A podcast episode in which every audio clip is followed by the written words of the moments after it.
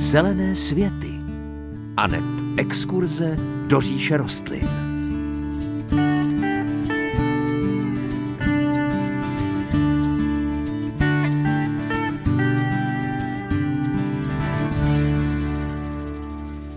Krásné páteční dopoledne. Při pohledu z okna to na první pohled vypadá tak, že zima nám moc barev nabídnout nemůže.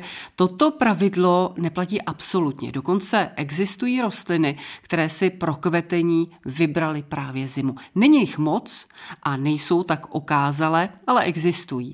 Jestli vás to zajímá, poslouchejte pozorně. K zimním keřům přidáme pár zajímavostí o avokádu a ještě jedno překvapení na závěr přidáme. Příjemné páteční dopoledne přeje moderátorsky zahradnická dvojice Hanka Šoberová a Pavel Chlouba.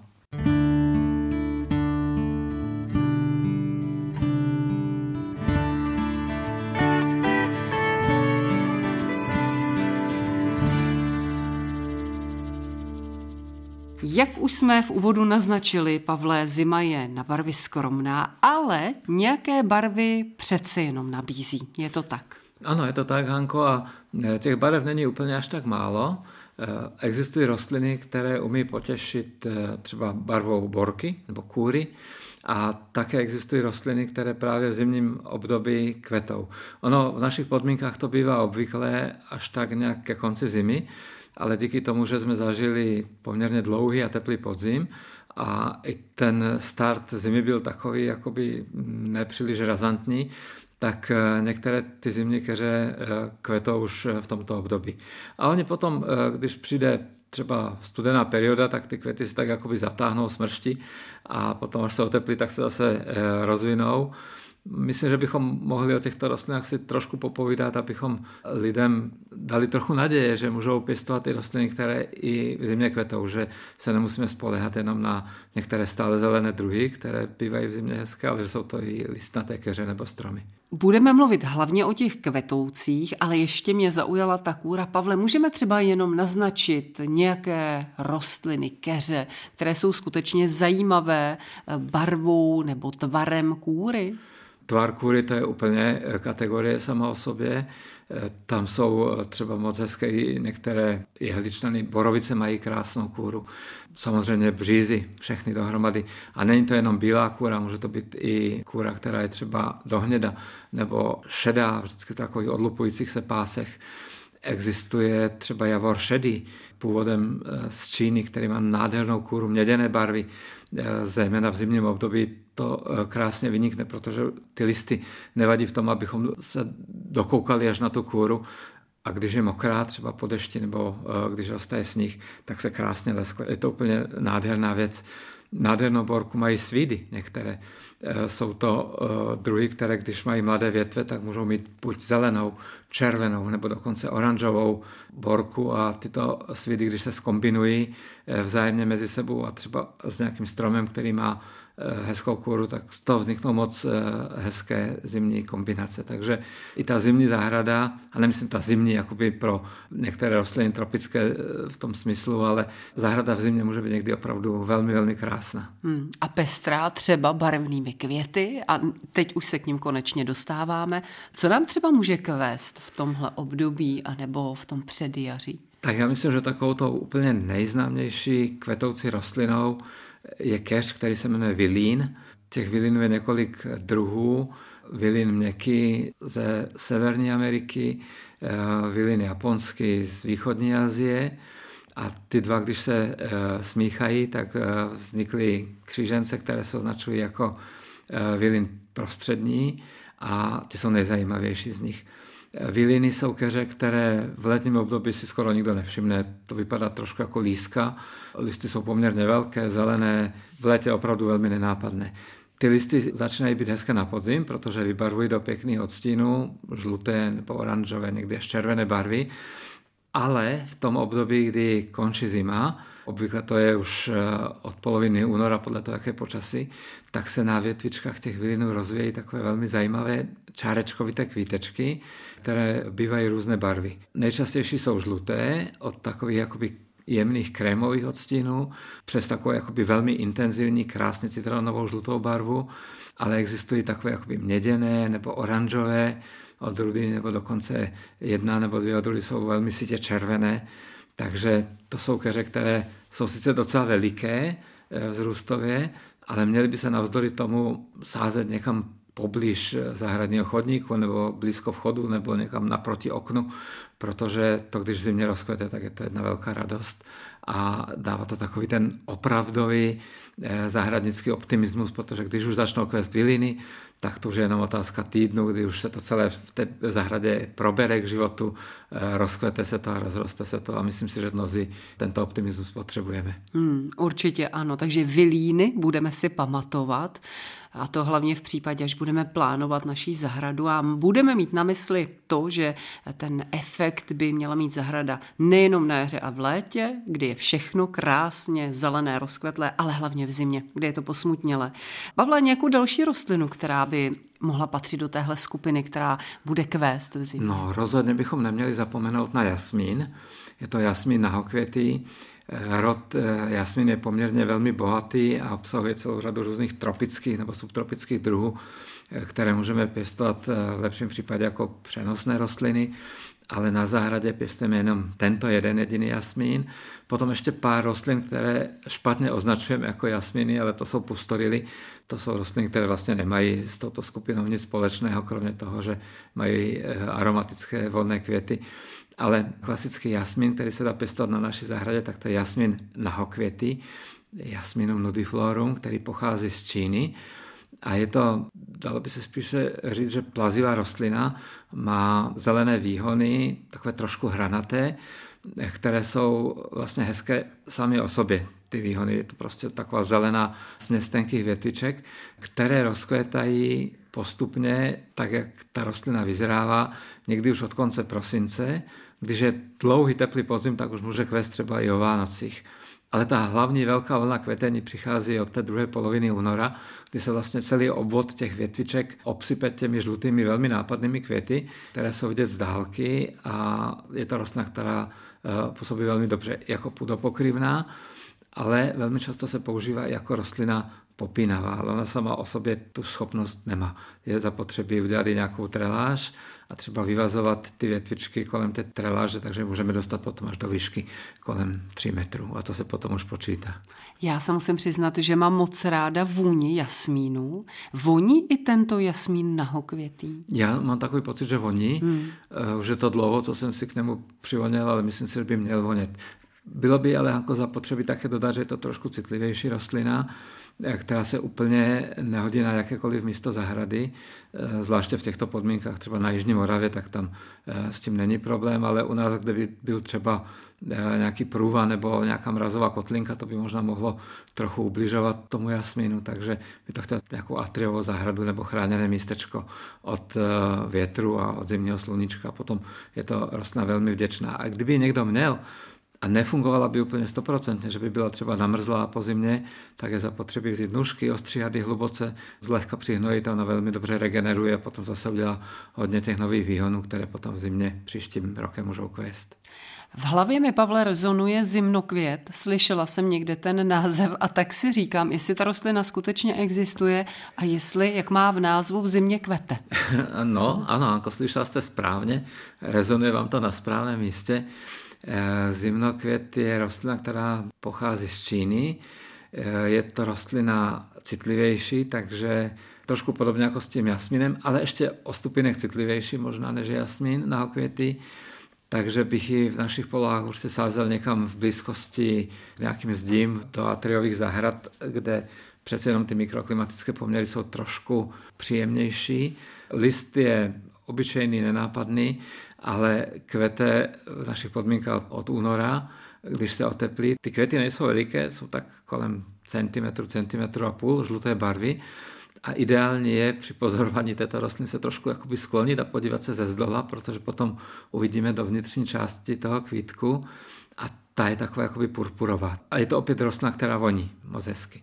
Takže kdo by měl na zahradě chráněné místo, a trošku alespoň neutrální nebo alkalickou půdu, tak si myslím, že by to mohlo zkusit. Nechci dávat, eh, rozesívat nějaké falešné naděje, protože opravdu je to citlivější rostlina, ale zaslouží si, abychom o ní alespoň věděli.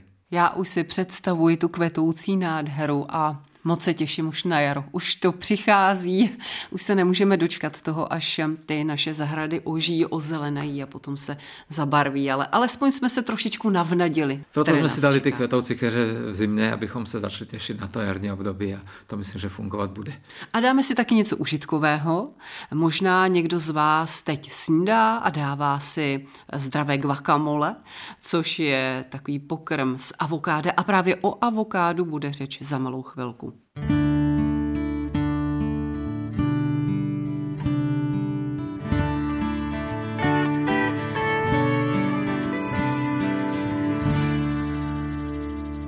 Slibovala jsem, že si budeme po písničce povídat o avokádu. Plody avokáda většina z našich posluchačů bude znát, alespoň od vidění Pavle. Jak ale vypadá ta rostlina, ze které se plody sbírají a odkud avokádo vlastně pochází?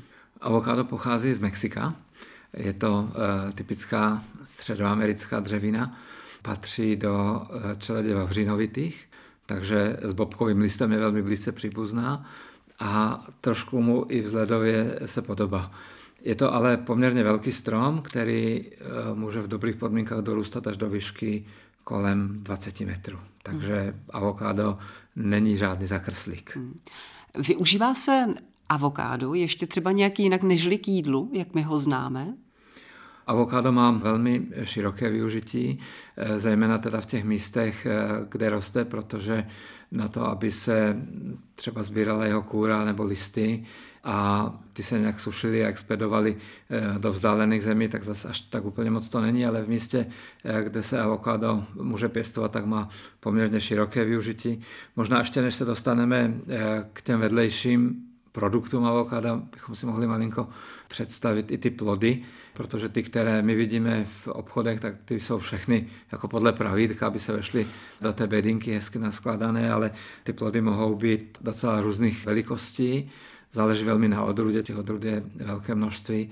Nejmenší jsou kolem 6-7 cm a mohou být už zralé ty největší, a ty se obvykle neexpedují, protože jich nebývá moc, tak ty můžou mít až kolem 20 cm velikosti, mm-hmm. takže avokádo může mít ty plody docela uh, rozdílné velikosti. Oni a... ty plody bývají někdy jako hodně zelené, někdy už jsou zralé, ale avokádo nezralé může být i nebezpečné. Dočetl jsem se, že nezralé plody avokáda jsou jedovaté, ale v tom se musíme spolehnout na dodavatele věřím, že do naší obchodní sítě se jedovaté plody avokáda nikdy nedostanou. Ale eh, kdo by mohl třeba mít možnost eh, sbírat avokádo ze stromu, tak by se na to měl dát pozor. Hmm, ale avokádo z našeho jídelníčku určitě nebudeme vynechávat, protože je zdravé.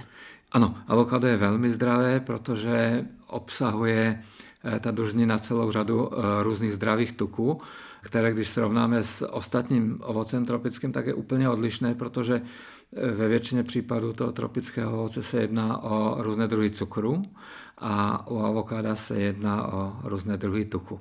Pro mě je to stejně jako obrovská záhada, já vždycky tu přírodu obdivuju, když vlastně vidím, jak ta semínka těch jednotlivých druhů, těchto rostlin, nejenom tropických, ale těch našich, eh, vyklíčí a všechny mají vlastně stejnou startovací polohu, vyrůstají z jednoho typu půdy co ta biochemie všechno za pomoci sluníčka umí, jaké látky vytvořit, eh, je to pro mě eh, velmi obdivuhodné. A teď bychom se možná mohli vrátit k těm ostatním účinkům mimo ty plody. To jsem trošku zamluvil, omlouvám se. Určitě ano. Já bych se pozastavila u toho semene. Nevím, jak to mají naši posluchači, ale já když rozkrajuji avokádu, tak se vyloženě těším na to, jak ho rozloupnu a vyndám to nádherné semeno. Takový je to malý míček, který kolikrát si takhle pomnu v ruce, protože je mi na omak velmi příjemné. Ano, a ta příjemnost asi bude Janku vycházet z toho, že i to semínko obsahuje eh, několik druhů těch eh, mastných látek, takže ono je lesklé, je příjemné do ruky.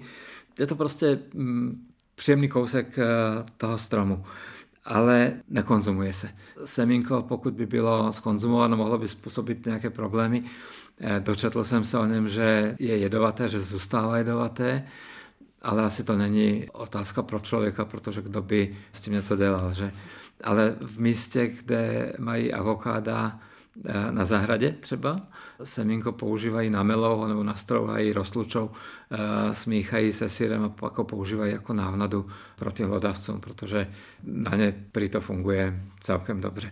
Ale si bychom se možná mohli věnovat i těm eh, dobrým vlastnostem avokáda, protože není jich úplně málo. Já jsem viděla využití avokáda v kosmetice. Na nějakém šamponu jsem viděla dokonce rozříznuté avokádo, kde bylo krásně vidět to semeno, takže asi i v těchto případech se využívá. Ano, kosmetický průmysl eh, s avokádem vychází velmi za dobře, protože to avokádo obsahuje nevysychající oleje, které vlastně eh, mají velmi eh, dobrý účinek na pleť, takže se používají v kosmetickém průmyslu poměrně často. V takové té etnobotanice, v tom eh, domácím léčitelství těch národů, které avokádo mohou pestovat na zahrádce, tak ještě eh, objevili jiné formy využití. Třeba eh, dužnina avokáda se může rozetřít do pokožky hlavy a vlastně potom to avokádo funguje jako tonizující prostředek proti lupům a na podporu růstu hlasu. Tuhle tu informaci jsem měl číst už dávno, možná bych si eh, s tím uměl pomoct já nějak, ale mě už asi nikdo nezachrání, takže já to mám jenom jako čistě teoretickou informaci. No ale můžete použít třeba barvivo ze semene avokáda. To bych teda možná mohl, i když pokud vím, tak eh, barvivo se používá zejména k barvení látek, a i kdyby to bylo barvení vlasu, tak z toho jsem už také vyrostl, Hanko, takže asi ani jedno, ani druhé e, mi úplně přímo už nehrozí. Ale myslím, že je zajímavé o tom mluvit a vědět o těch rostlinách co nejvíc, protože potom z toho vědomosti k ním přistupujeme s takovou větší úctou. Což takhle využití listů avokáda? Dají se nějak zpracovat? Listy se dají zpracovat. Když se listy eh, nasuší, tak se v malém množství dají používat třeba do eh, fazolové polévky nebo podobných polévek, trošku podobně jako blízce příbuzný eh, list vavřínu. Listy se také dají zpracovat do nějakých čajů, které také mají léčivé využití, ale asi bych to nedělal u těch rostlin, které pěstujeme v obyváku někde v koutu vystresované, takže tato informace pro nás asi nebude úplně až tak důležitá. No a abychom to měli komplet, co takové dřevo z avokáda je k něčemu dobré? Dřevo z avokáda je dobré, i když je těžké poměrně a tvrdé, eh, tak není úplně trvanlivé v eh, tropické přírodě. Mají ho rádi termity, takže ke stavebním účelům se tam nehodí příliš. Používá se v nábytkářském průmyslu trošičku a z dřeva avokáda eh, se vyrábějí některé hudební nástroje. Využívá se při výrobě kytar a houslí, jsem se dočetl. Avokádo, celkem široké téma, navrhuji, že si dáme písničku a po ní se k avokádu ještě vrátíme.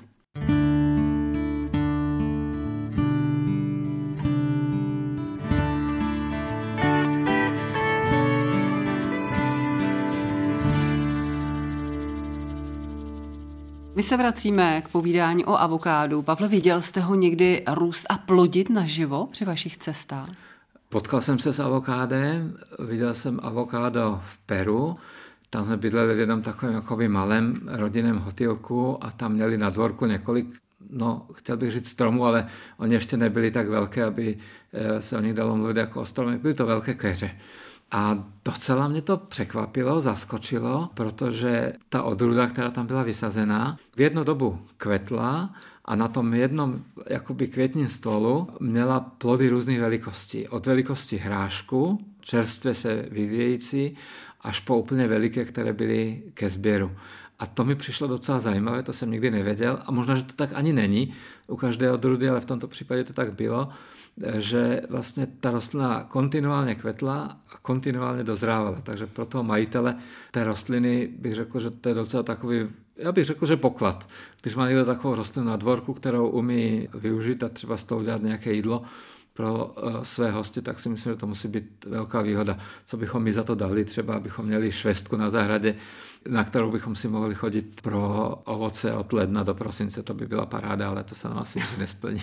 To by se nám líbilo moc ano. a nejenom v případě švestek. Ještě si říkám, jak moc plodný dokáže ten strom být? Kolik třeba takových avokád naroste na stromě? No, to jsem Hanko hledal a e, našel jsem zajímavou informaci, nebyla tam číslovka, která by udávala úrodu v hmotnosti, kolik kilogramů se sklidí za rok, ale na počet kusů a že to může být až 500 kusů z jedné rostliny.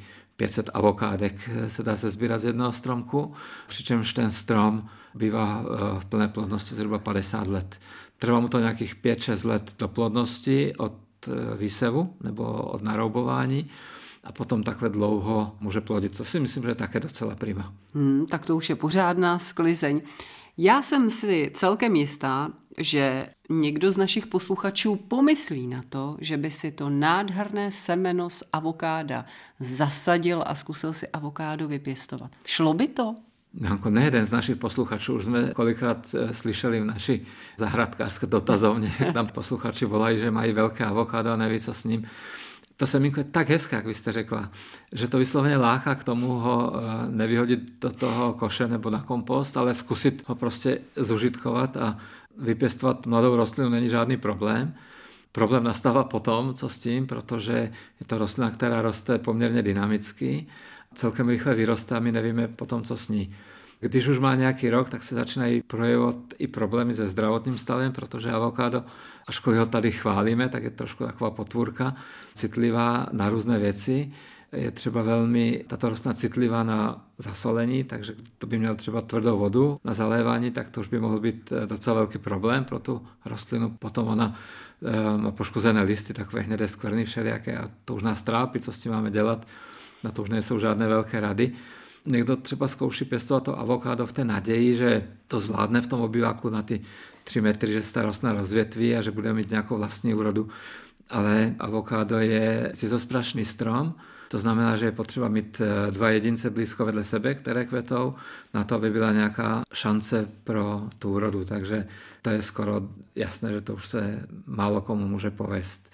Takže ano, budeme pěstovat asi avokádo ze semínka, budeme ho obdivovat, pozorovat, ale je to rostlina na krátkou dobu, dlouho se v bytě držet nedá.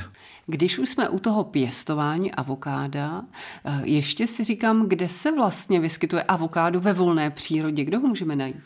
Tak ve volné přírodě, kde je původně, tak je to opravdu jenom to střední Mexiko, ale zhruba od nějakého 18. století eh, se avokáda, jak se cestovalo hodně světem, tak se dostávali do jiných tropických zemí a v podstatě dneska se avokádo pěstuje po celé planetě, kde jsou eh, vhodné podmínky pro pěstování tohoto stromu a také se někdy stane, že uteče z těch zahradek eh, do blízkého okolí, takže tam všude se můžeme s těmito rostlinami potkávat, ale zvláště ty komerční sady, ty jsou vlastně po celém světě. A dokonce jsem se dočetl, že něco málo je i v Evropě, nějaké avokádové sady jsou v Řecku.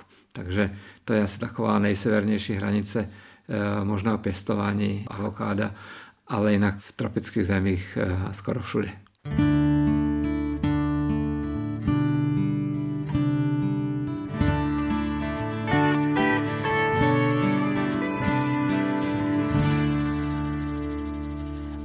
Nějakém čase, Pavle, tady máme mazlení s češtinou. Ona je to pro nás taková zimní disciplína. V létě jsme hodně venku, pokud to jenom trošku jde.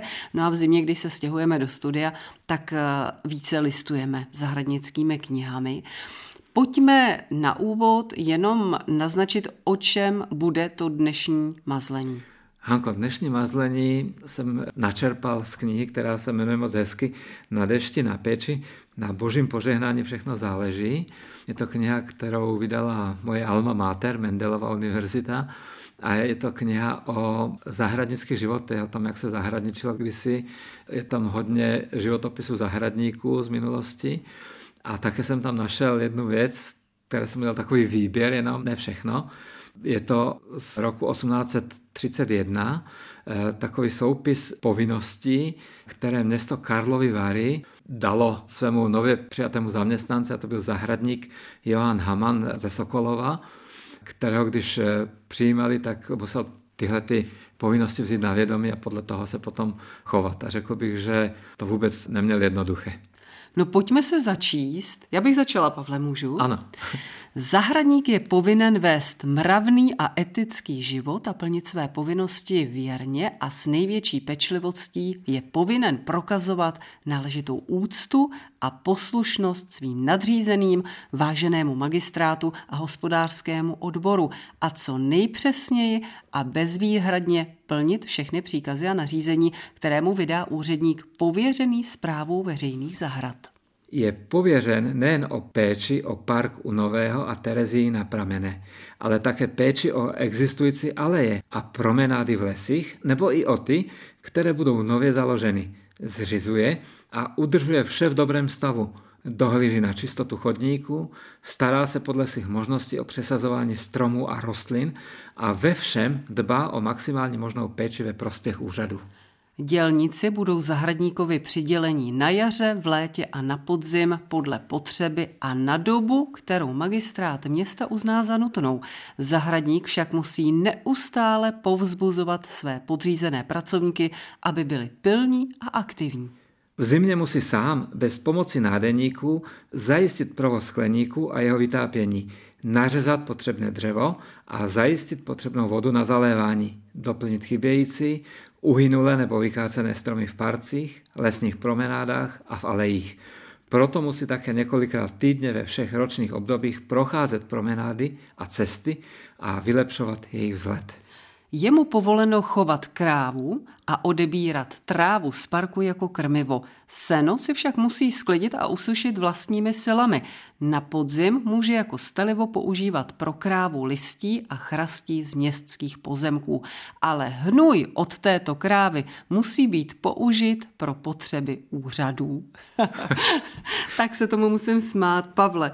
Zpracováno podle knihy Na dešti, na péči, na božím požehnání, všechno záleží. To je ta knížka, ze které je úryvek. No. Spousta pravdy je v tom. Je v tom spousta pravdy a je v tom také vidět to, že to ti zahradníci nikdy neměli jednoduché. Podobných pravidel nebo instrukcí, eh, jak se chovat, eh, je tam vícero a vždycky vidět ten obrovský tlak eh, na toho zahradníka, aby šetřil, aby hospodařil, aby prostě byly výsledky, aby bylo velké množství práce. A co mě na tom teda nejvíce zaujalo, tak to je ta smutná informace o tom, že od jara do podzimu tomu zahradníkovi můžou pomáhat dělníci a potom na tu zimu, kdy by si on měl konečně trošku odfrknout, tak mu vezmou tu výpomoc a všechno musí eh, dělat chudák sám.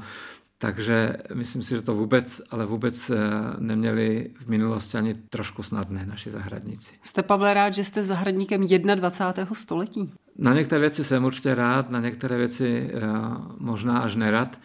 Možná, že to souvisí s eh, digitalizací a se šířením různých informací, které vlastně letí rychlosti blesku světem, bez ohledu na to, že by byly prověřené, vyzkoušené a úplně pravdivé. Takže někdy bych se možná třeba do toho nějakého minulého století rád trošku vrátil a zase na některé věci jsem moc rád, že žiju v této době, která je určitě nejjednodušší za tu dobu, co lidstvo existuje.